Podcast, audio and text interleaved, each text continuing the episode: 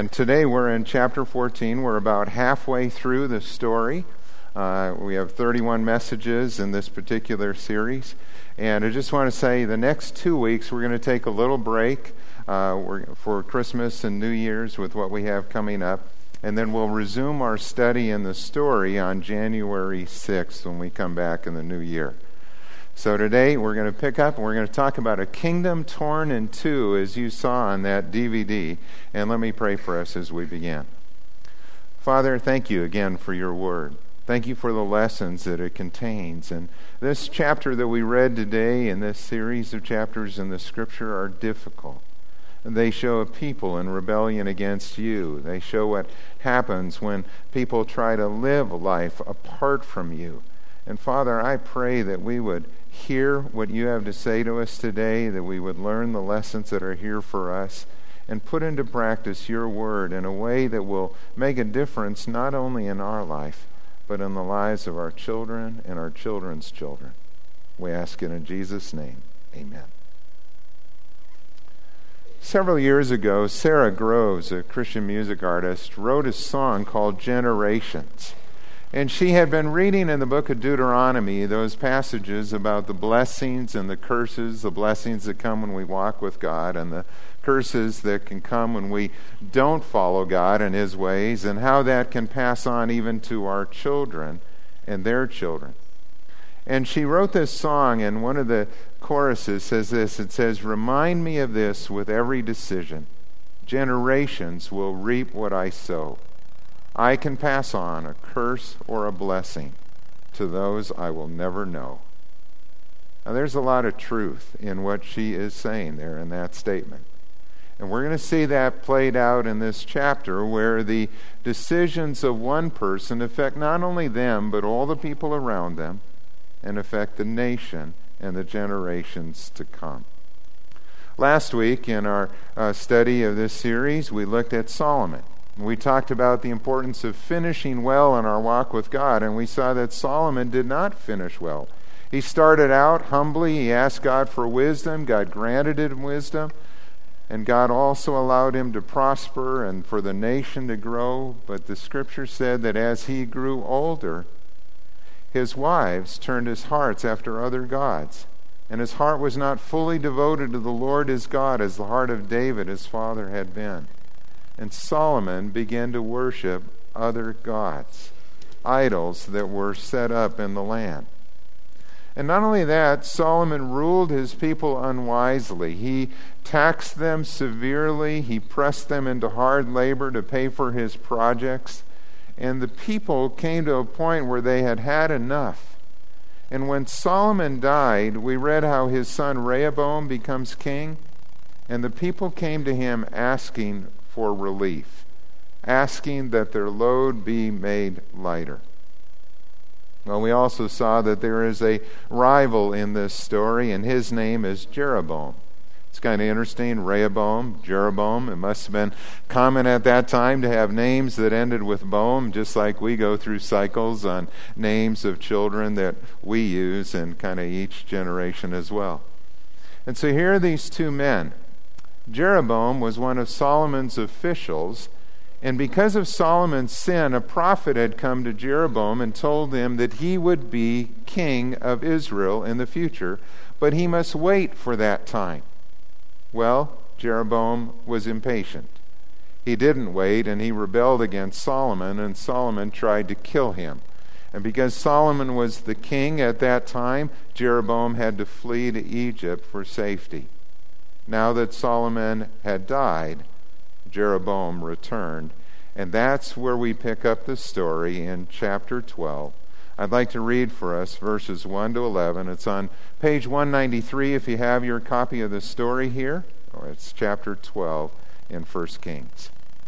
Rehoboam went to Shechem, for all the Israelites had gone there to make him king.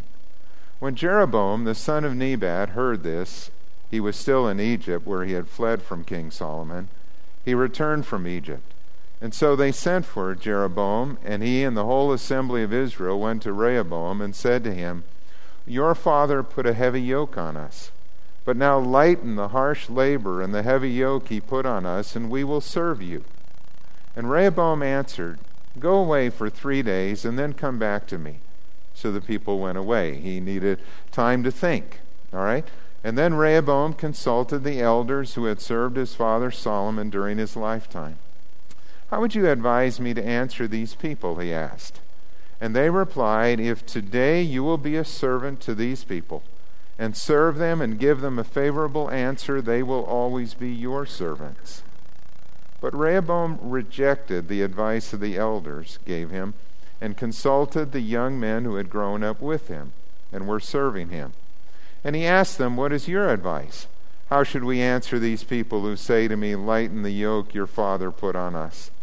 And the young men who had grown up with him replied, Tell these people who have said to you, Your father put a heavy yoke on us, but make our yoke lighter.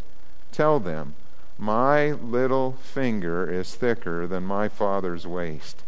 My father laid on you a heavy yoke, I will make it even heavier. My father scourged you with whips, I will scourge you with scorpions. So here is this young man who has become king. He's presented with this opportunity, really, to govern his people wisely. And he chooses to reject the advice of the elders. And he listens to these young men who have grown up with him, who are also a little bit rash in their counsel. The result was that the people rebelled and the kingdom of Israel was divided. Jeroboam will become the king of the northern ten tribes of Israel. He would establish his capital in Shechem, which is in Samaria, and there he would set up golden calves to be worshipped at Bethel and Dan. And we, we hear that and we go, now, hasn't this happened before? I mean, really?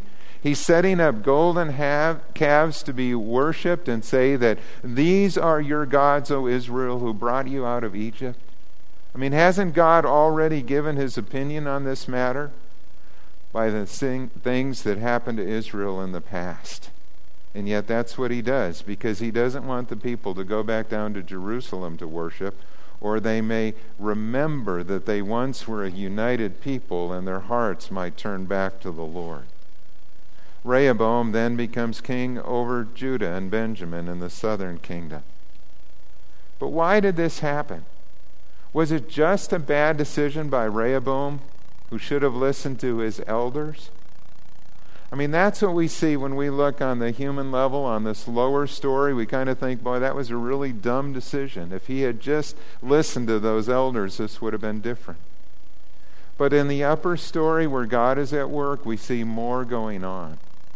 And we see that this is a result of God's judgment upon them as a nation. What was the real reason for the division? Well, that's what I want to talk about this morning. And what we see, first of all, is God's statement that idolatry will not be tolerated. Idolatry will not be tolerated. Rehoboam did make a poor decision. But the real reason for the division was that Solomon's heart had turned away from God. Solomon's heart was divided, as we read about in the last chapter. In fact, I'm going to read a little bit of that from chapter 11, verses 9 to 12.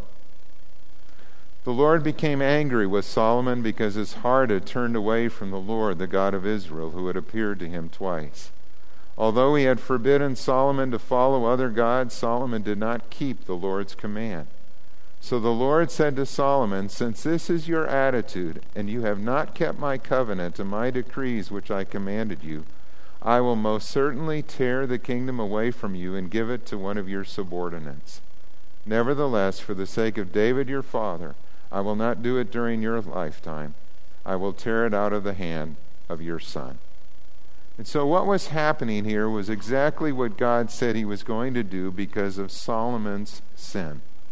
Solomon forgot rule number one You shall have no other gods before me. He had forgotten the very first commandment of the Ten Commandments.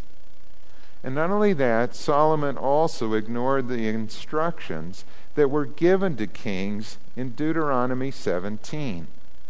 In Deuteronomy 17, as part of the covenant, there were these instructions given that when you have a king, this king should follow my word, and he should not do these things. Don't acquire great numbers of horses, or you will put your confidence in your army and think that's your security and the reason that you are uh, going to do okay. And he said, Don't take many wives because they will turn your heart astray to worship other gods. It's all right there, as plain as day. And don't accumulate large amounts of silver and gold. You know, this isn't all for you. Don't oppress your people in such a hard way that you build up these things rather than caring for the people who are part of your nation. And finally, do this, though. Do keep a copy of God's Word with you and read it every day. The king was to have his personal copy of the law that he had written out and that was to be read to him by the priest or that he was to look at every single day so that he would follow what God had said in his word. And Solomon forgot that. He ignored it. And his heart was turned aside to other gods. Now, here's the question that I have for us, though. Have we forgotten rule number one? What is our God? And I think about that both as a nation and as individuals. You know, some might say that uh, God in America is uh, sex or sexual pleasure. Some might say that it is power, the desire for more and more things or influence. But many, in fact, most, as I have read, feel that the problem in America today really is a problem of money and greed. If you think about the last economic recession that we are still trying to get out of, what was it that really caused a lot of that was the corruption that was there in banking and on Wall Street. And could it be that greed is the reason for our troubles in America and that it will continue until we turn to God in repentance? What about us, though? It isn't just Wall Street that has a problem with greed. We don't always see it in ourselves either. Because we tend to compare ourselves with those that are like us, kind of in the same group that we would put ourselves in, and think that, you know, well, we're pretty, pretty good. We're just about average right here. In fact, most Americans see themselves as more middle class. Very few see themselves as wealthy or prosperous in that sense. And we don't look at the rest of the world that lives on, in many cases, about 50% of the world lives on $2 a day or less. We compare ourselves with those, again, who are like us. Tim Keller, a pastor in New York, in his book Counterfeit Gods, writes that as a pastor, I've had people come to me to confess that they struggle with almost every kind of sin. Almost. I cannot recall anyone ever coming to me and saying, Pastor, I spend too much money on myself. And I think that my greedy lust for money is harming my family, my soul, and the people around me. I would agree. You know, I think about all of the things that people have talked to me about through the years, and I don't ever recall someone coming to me and talking about that they have a problem in the area of money, of spending too much, or desiring too many things, or always wanting more and more stuff. I think it's something that affects all of us as Americans, and we just don't really see it. And what is the antidote to that? The scripture would tell us that generosity is the antidote to greed. Look at what Paul wrote in 1 Timothy 6. It'll be up on the screen here. In chapter 6, beginning of verse 6, he said, But godliness with contentment is great gain. For we brought nothing into the world, and we can take nothing out of it. But if we have food and clothing, we will be content with that. You know, I always stumble on that because that seems like so little, doesn't it? I mean, if you just have food and clothing to be content with that, and yet he's saying that we should. That anything above that is just a blessing of God, even to have those basic provisions of food and clothing are a gift from God. And he warned that people who want to get rich fall into temptation and a trap and into many foolish and harmful desires that plunge men into ruin and destruction. For the love of money is a root of all kinds of evil, and some people, eager for money, have wandered from the faith and pierced themselves with many griefs. Paul was saying it back then that people who just wanted more and more stuff were spending long hours at work or trying to get more or get ahead or cheating or stealing or however they could to acquire more stuff for themselves were walking away from the faith. And so he said, Command those who are rich in this present world not to be arrogant nor to put their hope in wealth, which is so uncertain, but to put their hope in God, who richly provides us with everything for our enjoyment. And command them to do good, to be rich in good deeds, and to be generous and willing to share. And in this way they will lay up treasure for themselves as a firm foundation for the coming age, so that they may take hold of the life that is truly life. Paul's saying if you really want to live, if you really want to experience joy in life and God's favor and His blessing, then be a generous giver. Learn to give. Generosity is the antidote to greed. That's why I would also say that tithing is good for our soul. Tithing is good for our soul because it reminds us that everything that we have is a gift from God. And that at the very least we should give back to Him what He asks of us in terms of uh, giving to Him 10% of what we make and giving that back to the Lord. But for many of us, we can do even more in our tithes and our offerings as we not only support the ministry of the church, but also the ministry of other uh, missionaries and agencies that we are a part of. And when we do that, God blesses and He provides for us. The work continues, and we all share in that.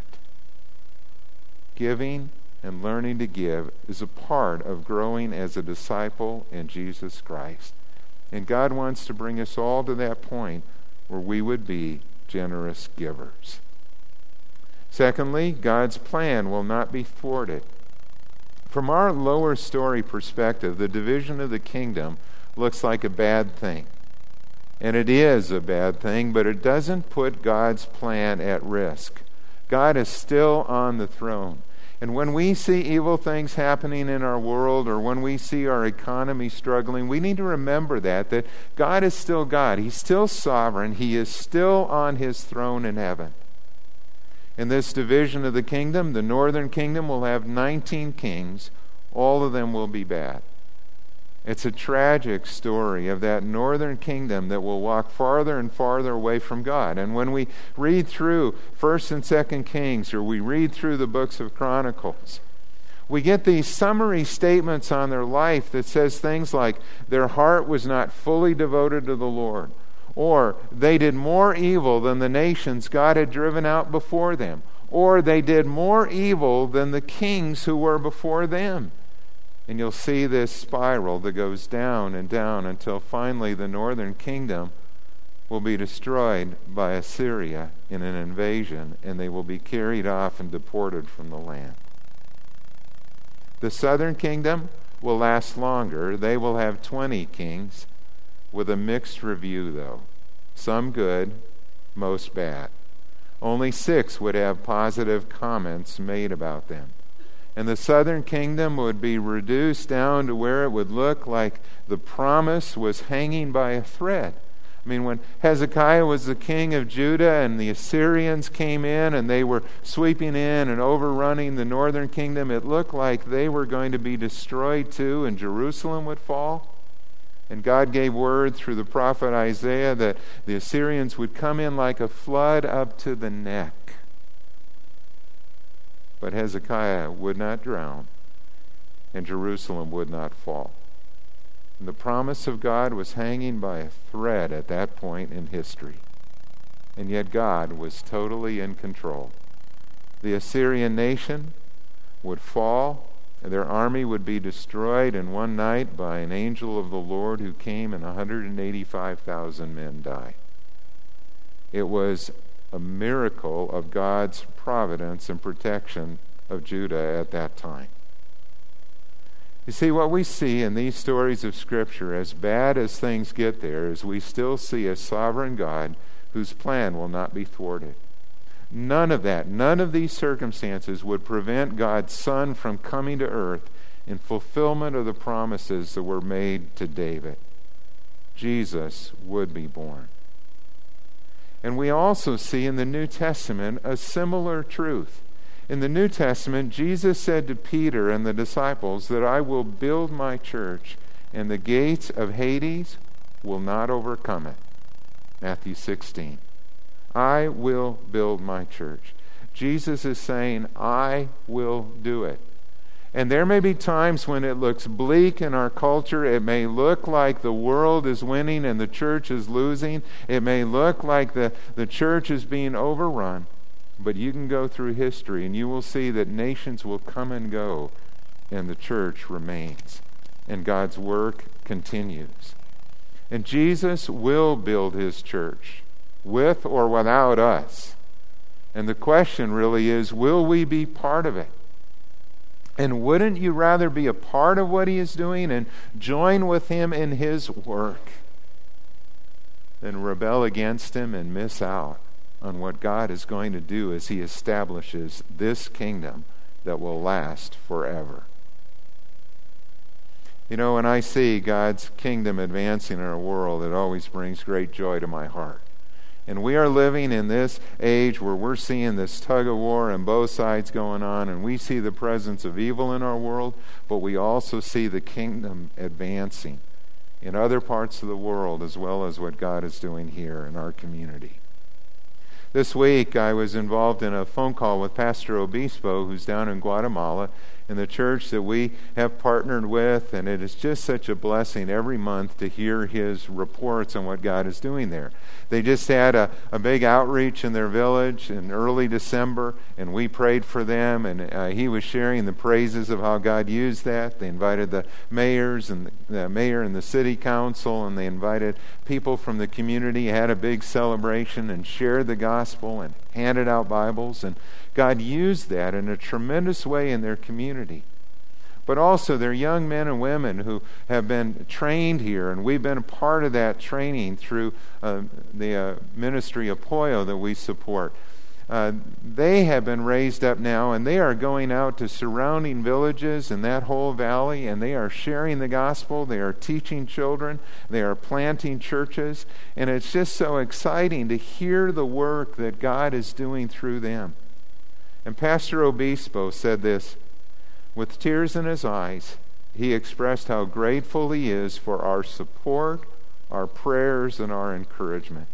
And he said, Even though we are separated by many miles, we have you in our heart, and we pray for you continually.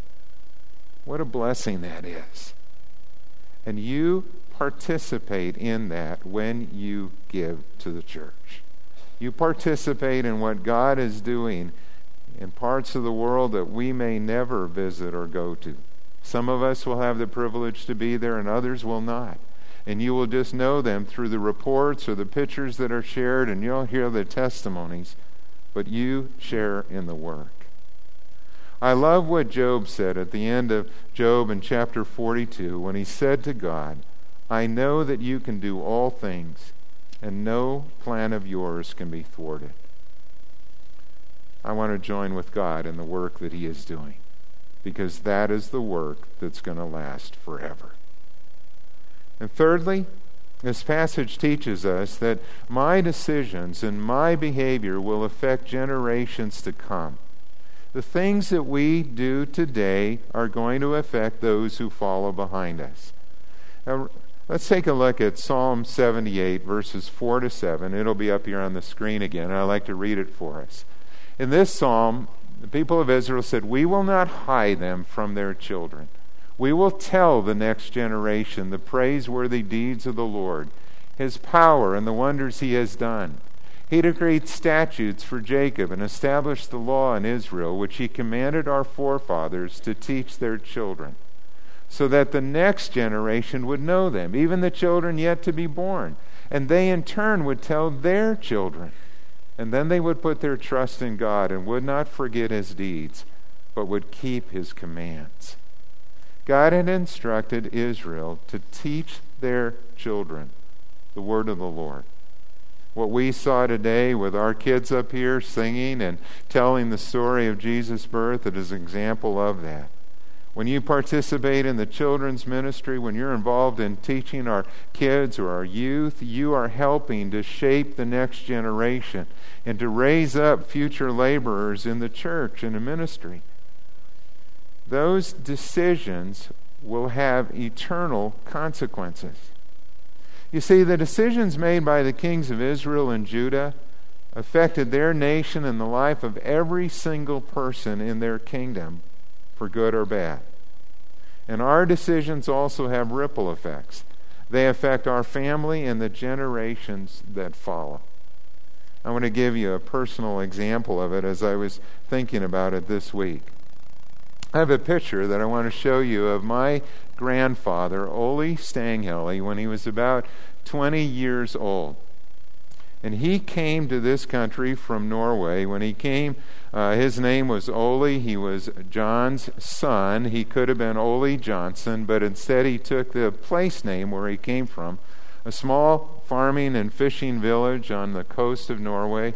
It's on the west coast on one of the fjords, and that village is called Stanghelle, Norway. And he came from there to this country to start a new life. And it was a step of faith that he was taking. You know, he's leaving behind everything that he loved in his home country. And he is setting out. He was born in 1872, so it was the year 1892 that he came through America, uh, came to America. And like some of your ancestors, perhaps, in the same way that they traveled here, he came through Ellis Island, you know, went through the whole immigration process, and then got on a train and came to where the sort of the frontier was at that time as people were settling in northern Minnesota. And he got a job on the Great Northern Railroad, working between Crookston and Warren. And after he had worked there for them for a few years, he had earned enough money that he could buy a quarter of land, 160 acres of farmland. And if you know anything about Norway, you know that only about 8% of their land is tillable. Only about 8% of that country can be farmed. And so, for people that grew up on farms to now have rich soil, farmland, was huge. I mean, they, I mean, they could hardly fathom what it was like here, the contrast and the difference to be able to grow. And he started to farm that land, and in time, uh, God blessed, and he was able to later buy 880 acres closer to a river in an area where he could have both livestock and do the farming. God was providing for him. Well, I want to show you another picture of my grandfather when he was older. He would live to be 90 years old.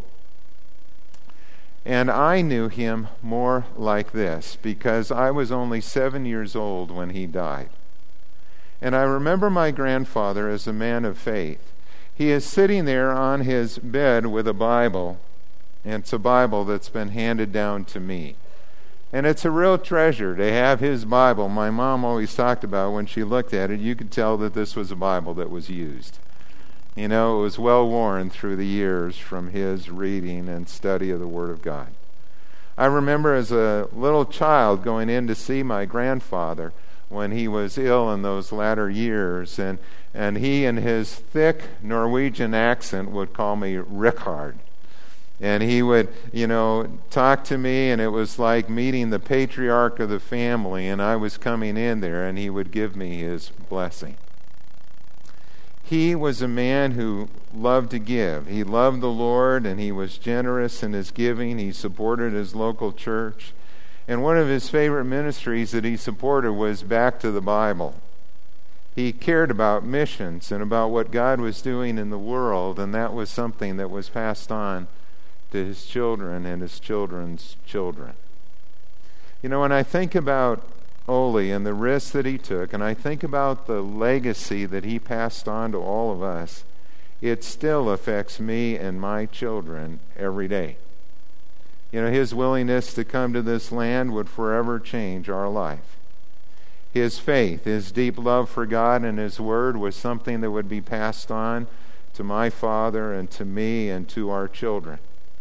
the importance of family and education. Education was important to get a better life or to make the most of the gifts that you had been given. His values of hard work and saving and being thrifty or frugal in how you use your money. And his generosity in giving, whether it was to support the church or missions, was something that, you know, I just look at that and I feel like that's part of my DNA. I mean, I just feel like that's the culture in which I grew up and the values that were passed on and just became part of who I am. And I think of that today, that, you know, we have those same opportunities.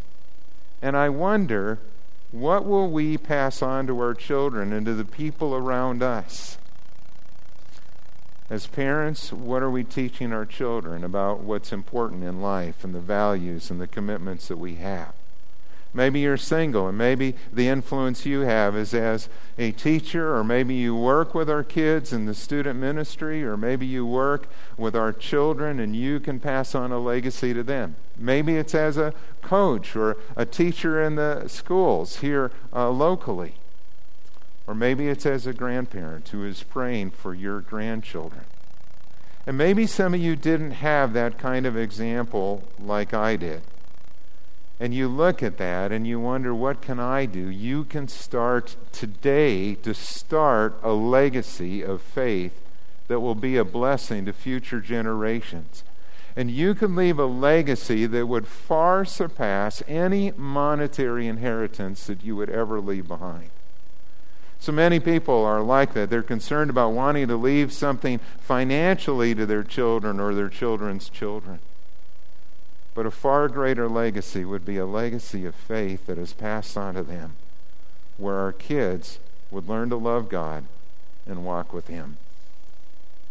I think of what Sara Groves wrote, and if I was better at singing, I'd sing it for you, but I'm just going to read it. She said, Remind me of this with every decision. Generations will reap what I sow. I can pass on a curse or a blessing to those I will never know. What will we pass on to our children's children and to those we will never know? Let's pray.